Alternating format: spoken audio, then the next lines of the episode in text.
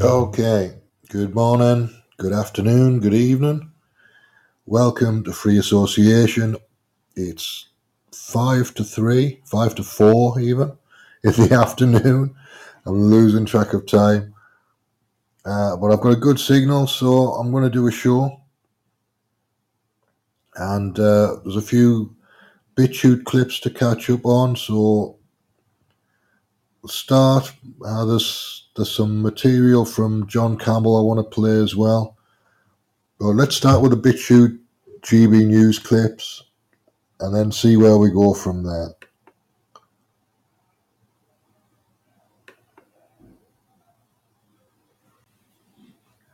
So I'm going to stick around a little while, see if anybody comes in, and we'll have a chat if anybody comes in. Uh, it's live live on Podbean. So informal doesn't have to be any stress at all with Podbean. I can just do it when I feel like it, which is what I do. I'm not putting myself under any pressure. I've got I've got a, a recognised slot on a Saturday on Revolution Radio for an hour, and everything else is as and when I feel it's necessary. So let's have a look and see.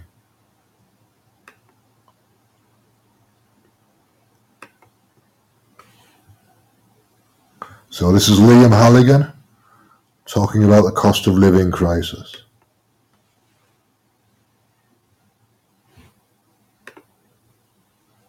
As I was saying, inflation surged to a fresh 40-year high with the rise in the consumer price index hitting double digits for the first time in 1982, the year Madonna made her debut, the year Michael Jackson released Thriller, which became the best-selling album of all time. In the here and now, UK inflation's just gone above 10%, much higher than expected by most analysts. The cost of living is soaring, and the bad news is inflation will get worse before it gets better. In June, the Consumer Price Index increased by 9.4% compared to June 2021. Today's figures show that in July, CPI inflation rose 10.1%. That's the 40-year high. It's also more than five times the Bank of England's 2% target. Now, the retail price index, that's a broader inflation measure which the bank used to target, that's 12.7% higher last month than July 2021. And then there's the producer price index, which we often talk about here on the money. It captures the cost of the inputs that firms buy to produce goods and services they sell us. 22.6% higher than a year ago, suggesting there are more cost pressures in the pipeline. Now, this soaring consumer inflation is explained in part by higher food bills and the cost pressures faced by farmers, of course. Food inflation is 12.7% up, according to the Office for National Statistics. Supermarkets are reporting their sales of own brand produce are up by a fifth over recent months as shoppers look to save cash. Rising utility bills are also playing a major role. So they've doubled for many households over the last year. And with energy regulator Ofgem set to raise its price cap again in October, we're in for more price rises as we go into autumn and winter. Now, the Bank of England and others who previously underestimated price pressures they highlight the war in Ukraine and the knock-on impact on global gas and wheat prices when trying to explain high inflation. This Russia-Ukraine conflict has made things worse. But inflation was already at a 30-year high back in February before Putin's inflation invasion. Inflation, to my mind, being driven by the fact that the world was locked down for two years and has yet to fully reboot. While post-lockdown demand has surged, Firms and factories everywhere, the global economy, they're still struggling with supply chain issues. And that's pushing prices up. And that is our on the money question today. Is this a cost of living crisis and a cost of lockdown crisis? Um, clearly, it is. Clearly, it is a cost of lockdown crisis. Uh, it takes time for supply candidates actually that they gave a pretty clear account of themselves that the people of Scotland voted in a once in a generation referendum that that was the promise in September 2014 and they voted decisively to stay in the United Kingdom. For me personally, I think Liz edged it and she will be secure my vote, but I'm quite comfortable from the perspective of both candidates that they will get the same significant sense of what Joe Can you tell me why you thought Liz edged it? What was it in either what she said or her performance? Liz has a, a wide and varied background within cabinet. You know, she's had six different jobs. She was part of the, the coalition cabinet, and she's built a broad coalition of support from the more traditional right of the party to more moderate figures such as Tugendhat. And I think that we need to go forward with a, a united party, and lead a party which should be more united than we've seen since the Brexit referendum in uh, June 2016. So a united party needs a united country. Uh, and that absolutely, uh, I agree with you. Do need to take all your members of parliament with you. But was there any difference?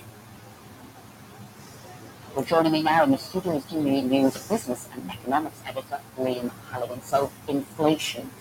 Right, and I guess what I'm interested in, what are the tools at, whether it's the government or the Bank of England's disposal, to deal with inflation?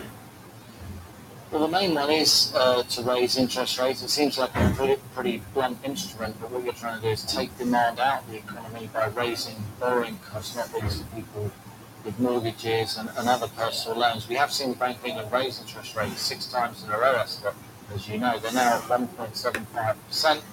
That's much lower than when we were kids or, or recent years, but it's much higher than they, they were down at just a quarter of 1% uh, during the pandemic. And if you look at uh, financial markets, um, traders are betting that interest rates will actually double by this time next year, so they'll be at three and a half percent, which is rough if you've got a fixed, a variable rate mortgage, or if you've got a fixed rate mortgage that's going to expire by then. But it's not just about interest rates. Another way to get inflation out of the system is to you know, help firms lower their costs. Oh, right? So I would say if you look, if you don't, you know, if you avoid raising corporation tax or even lower corporation tax, that means firms have got more margin. They don't have to pass on the big cost pressures to consumers. And getting rid of red tape, it's about not just the demand side, which the Bank of England's trying to influence, but also the supply side. And I guess that's where I'd be looking for and saying, how do we reduce the cost of things? So for me, we're looking at it, mm, well, when would you be raising sort of interest rates? Because that will push up costs, push up you know, people, you know, the, the, the, lack of money already in the pocket with inflation is going to be even worse. I mean, you'll know from your experience as an MP, and many people watching and listening to this show, if they're running small businesses, you know, the, the business rates, any physical presence a business has, that, that attracts tax. Their machinery, the value of their machinery attracts tax. Business rates are sky high, particularly below the small and medium-sized firms. If you can review business rates, get them down, they can help uh, firms keep their costs under some kind of control. But look, there is a lot of doom and gloom here. I wanted to say, Esther, that I do actually think inflation is going to peak quite soon. I do think it's it will go up more in the autumn because that energy price cap, the energy regulator Ofgem will raise the price cap again. We know that because how you know, wholesale gas and, and, and energy bills uh, costs are very high, and that means household utilities will go up again, even though they've almost doubled in the last year. That'll be in October. But once we're through that, once we're through this autumn and winter, I do think inflation will start to come down. And if you really, I won't bore you with the fine print, but if you look really deeply into the ONS data, the Office of National Statistics data, as I have, and I'll be explaining more after one o'clock in my show on the money why I think this, you can see signs that this, these supply chain price pressures, these, this supply push inflation is now starting to come up. Things like know, the cost of timber, for instance. Know, your, your family were in the building game for many years, mine too. That's absolutely key cost of, of so many things. Um, the cost of other basic inputs. The oil price, for instance, is down about 30% since the height of uh, summer. So there are signs in place as the global economy reboots, as the supply chain pressures start to ease, frankly, as we all get back up on our feet after two years of lockdown, inflation will start to come down. And you said the big word there, lockdown. Yeah. These are the sort of effects from that. It's a cost of lockdown. So, uh, uh, uh, we, we are seeing off the same hinge and the other thing that I, I, I wondered about. Some people are talking about action, action, action. We need to be doing something. You know, where, uh, where are the ministers? Where's even the current prime minister? We need to be uh, doing things. But I'm wondering, you know, what was the Bank of England doing for so uh, many months? You know, was, uh, you know, were they asleep at the wheel? Yeah, I think they were, and I've, I've written this many times in my weekly Sunday Telegraph column. I wrote in March 19, uh, March 2021 that a big surge of inflation was coming, and you know, people in the Bank of England, the Treasury laughed at me. I mean, literally, it wasn't emailing me. What are you talking about? Are you completely mad? And it's not just me. Other pundits and and particularly people that really understand financial markets could see this coming. I do think the Bank of England was asleep at the wheel. And I'm afraid it gives me no pleasure to say this, but Governor Andrew Bailey was talking about inflation being transitory as, as, as, as recently as October and November last year, which, when it was clear that there was going to be a big inflationary problem. And yes, the war in Ukraine is important, and if there is a major escalation and wheat prices and energy prices go up, that will mean there is more of a problem. But we are already at a 30-year high for inflation in this country the month before the war in Ukraine began. Well, joining me now in the studio is GB News. All right, so it is a, a lockdown. It's a cost of lockdown crisis rather than a cost of living crisis. That's what we're that's what we're saying today. Uh, welcome to the room, O'Neila and Zero. Glad to have you here. I'm just playing. I'm playing clips from GB News, but I'm also open to having a conversation with somebody if anybody wants to call in. So don't feel like you have to sit there. I'll uh, I'll take the call. If you want to talk about the cost of living crisis, we can do that. Or any other topic you want to talk about, I'm happy to, to have the conversation. I may not agree with you, but I'll tell you if I don't agree with you. And, and we can have an adult, genuine conversation about it.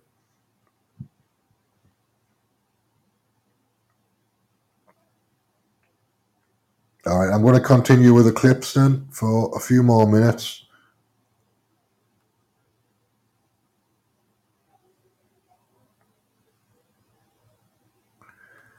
And we've got a, I've got another clip about food banks, so let's play that one.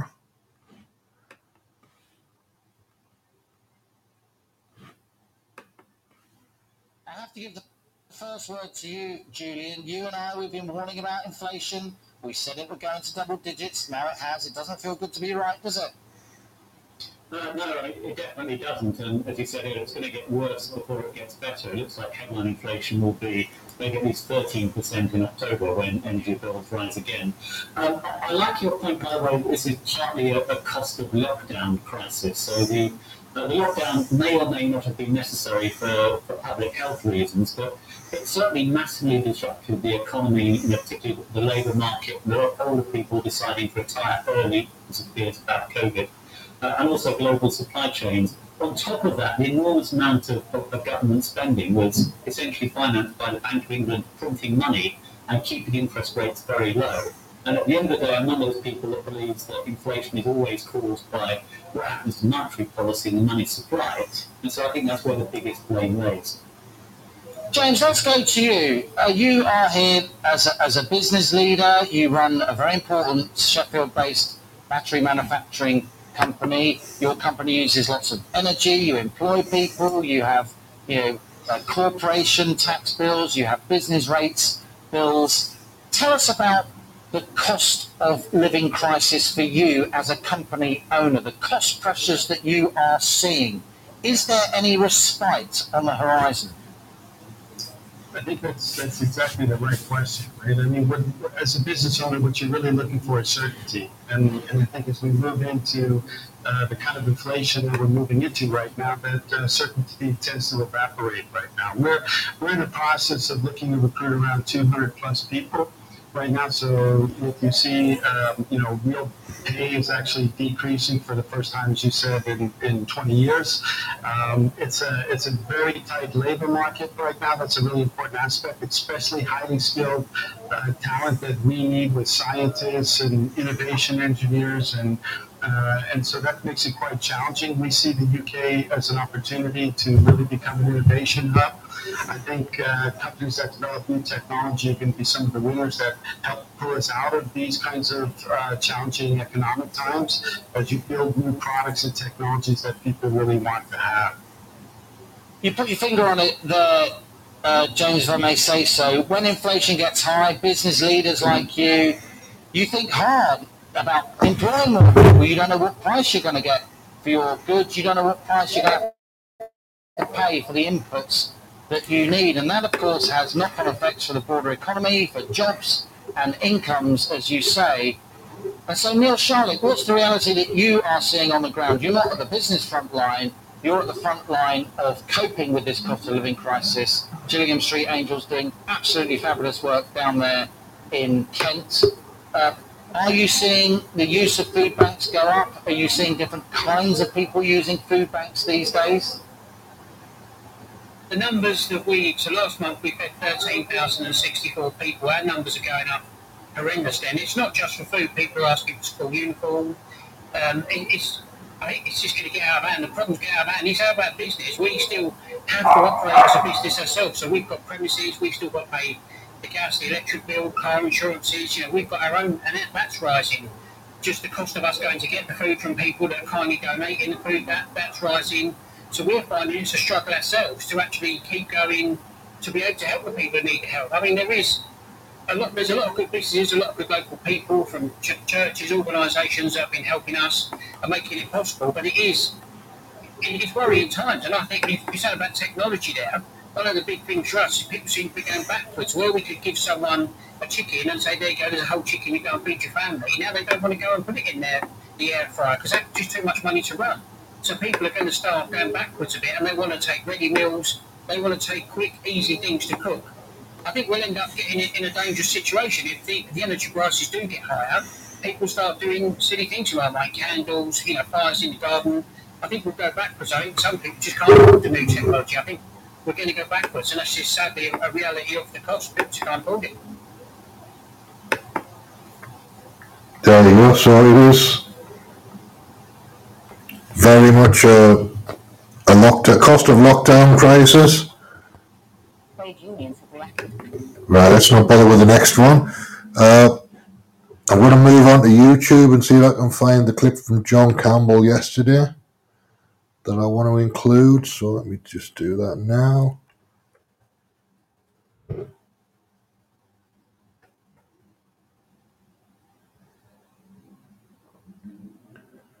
This is a, a vaccine study in teenagers from Thailand.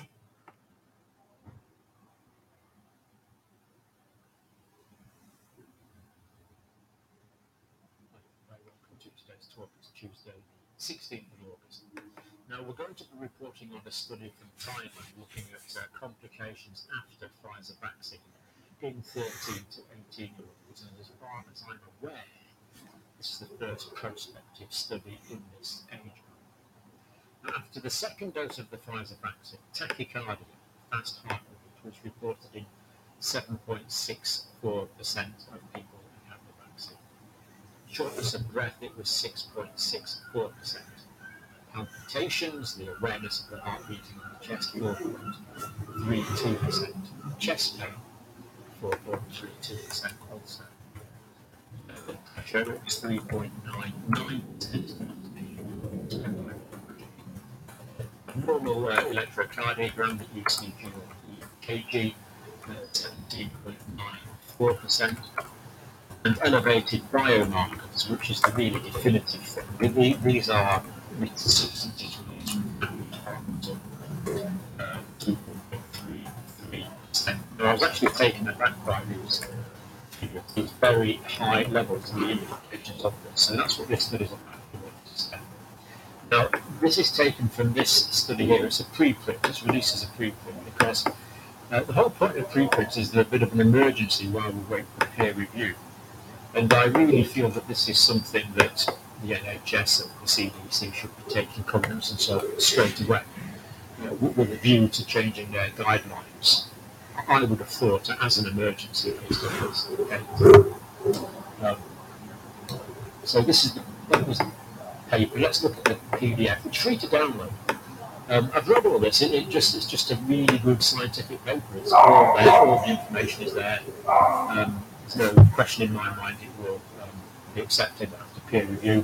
Whether there's any minor changes, the normal is. But uh, the essence of this paper is a very good study, and as we said, a prospective study, giving the definitions of things there, giving the sample size, the calculation, the results, giving the flow diagram of how things were uh, arranged, um, specific results there for the side effects, and uh, also giving the um, MRI results from the studies that were done in the people that complained of um, had the heart inflammation that we wanted to do MRIs on. So again, we have pretty definitive uh,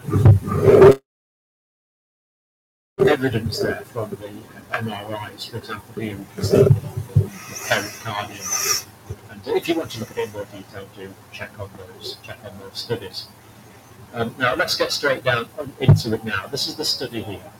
Cardiovascular effects of the uh, Pfizer type BioNTech vaccine. And it's in this preprint, and the, the preprint is printed in this group called preprints. Um, study focuses on uh, cardiovascular effects, particularly myocarditis and pericarditis events. After Pfizer vaccine, in Thai adolescents, 13 to 18 year olds, both sexes. Uh, there, were more, there were more boys than girls, about 200, uh, about 200 boys and 300 girls. And it's a prospective cohort study now. Prospective study here. What you're doing is you're collecting people as they come for their vaccination and you're following them through why hasn't a prospective study been done by uh, the drug companies post-release? Why hasn't it been done by the NHS? Why hasn't it done, been done by the CDC or any others of our highly reputable institutions? Why are we forced to take this data from Thailand? It really is bizarre. As far as I'm aware, correct me if I'm wrong, but I don't know of any other prospective study looking at vaccines and in this age group. Why on earth not? prospective studies are always considered to be better. It's a convention in research that prospective studies can collect data more accurately than retrospective studies. And yet this is the first one that I am aware of. Really quite, quite surprising, really quite surprising that this is the case. Uh, students from two schools aged 13 to 18 have received a second dose of the vaccine. And uh, prior to the second dose of vaccine, all of the, uh, all of the adolescents were healthy. Otherwise, they couldn't go on to the next part of the study, or healthy without any uh, abnormal symptoms before receiving the second dose of the vaccine. Prior to the second dose, all in good shape. Data collected, demographics, symptoms, vital signs, ECG, electrocardiography, EKG, often the same thing, and cardiac enzyme specifically. Now, this is a big strength of this study. So what you have is you have, you have heart cells here. These are the, uh, for example, in the myocardium, these would be the cardiac myocyte cells. So here the cells are in the heart. And within these cells, there's, there's, there's various substances. So, for example, there's one called CK. Now, CK is a muscle enzyme. It's called creatinine kinase. There's another called troponin type T, troponin type T. And these are supposed to be in the cells. So the, the troponin is to do with muscle contraction. The creatinine kinase is one of the enzymes that facilitates biochemical reactions inside the myocytes. And they're supposed to be inside there. Now there is a small amount outside them normally. But if the heart muscle is damaged, then the CK will be increase the levels of the which is a fairly definitive. You can't really so you could say, well, you know, we said short of breath. It's kind of subjective, this is hard empirical data related to these uh, cardiac, we'll call these cardiac.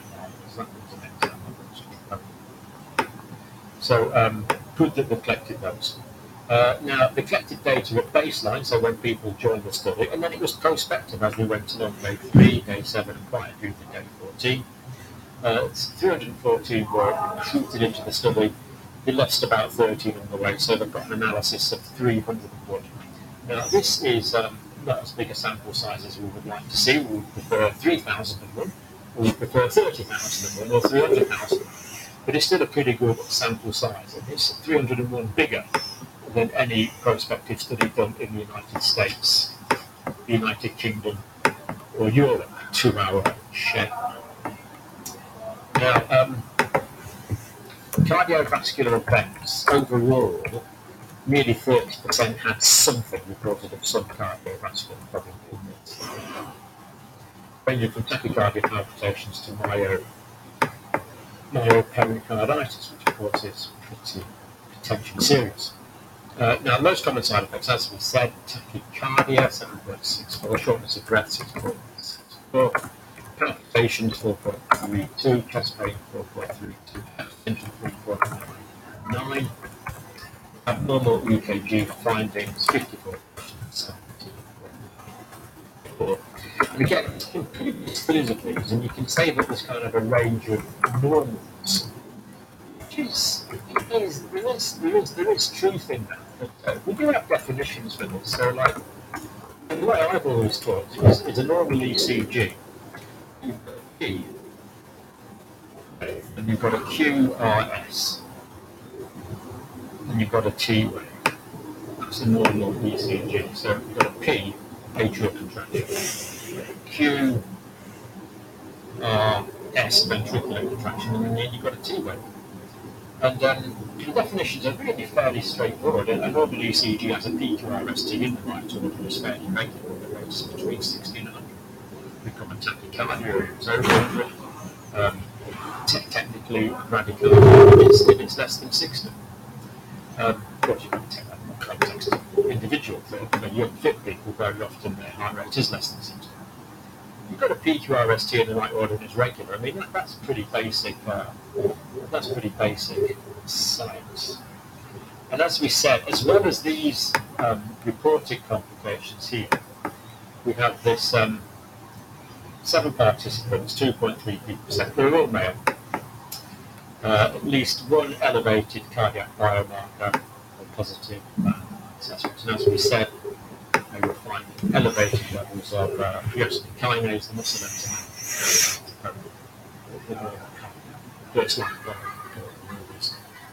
Look for or suspect cardiac damage.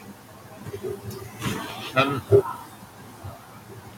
my, myopericarditis confirmed in one patient after vaccination.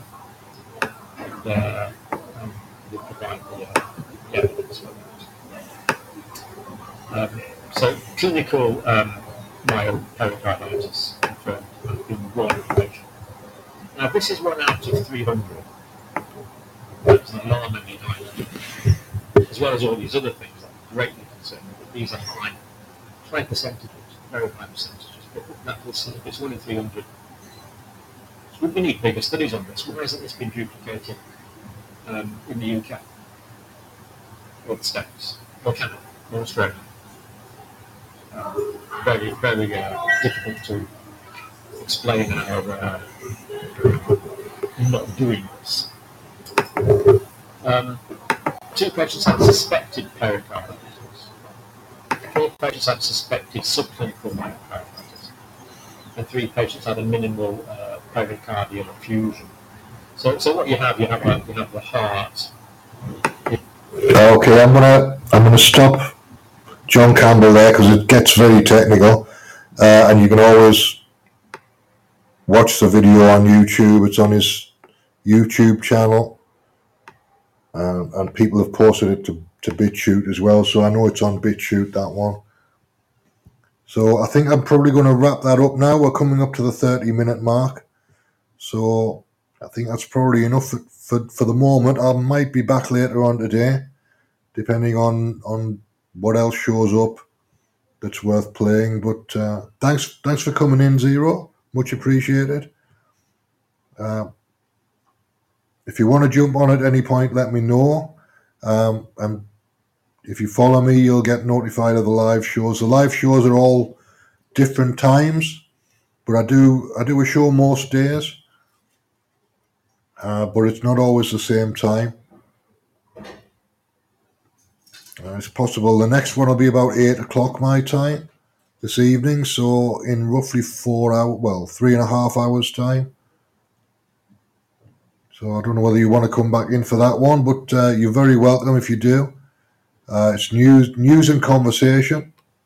If anybody does want to come in and have a chat, we can do that. If not, I just play clips. All right. Thanks for coming in. Much appreciated, and thanks for listening. And that's it for now.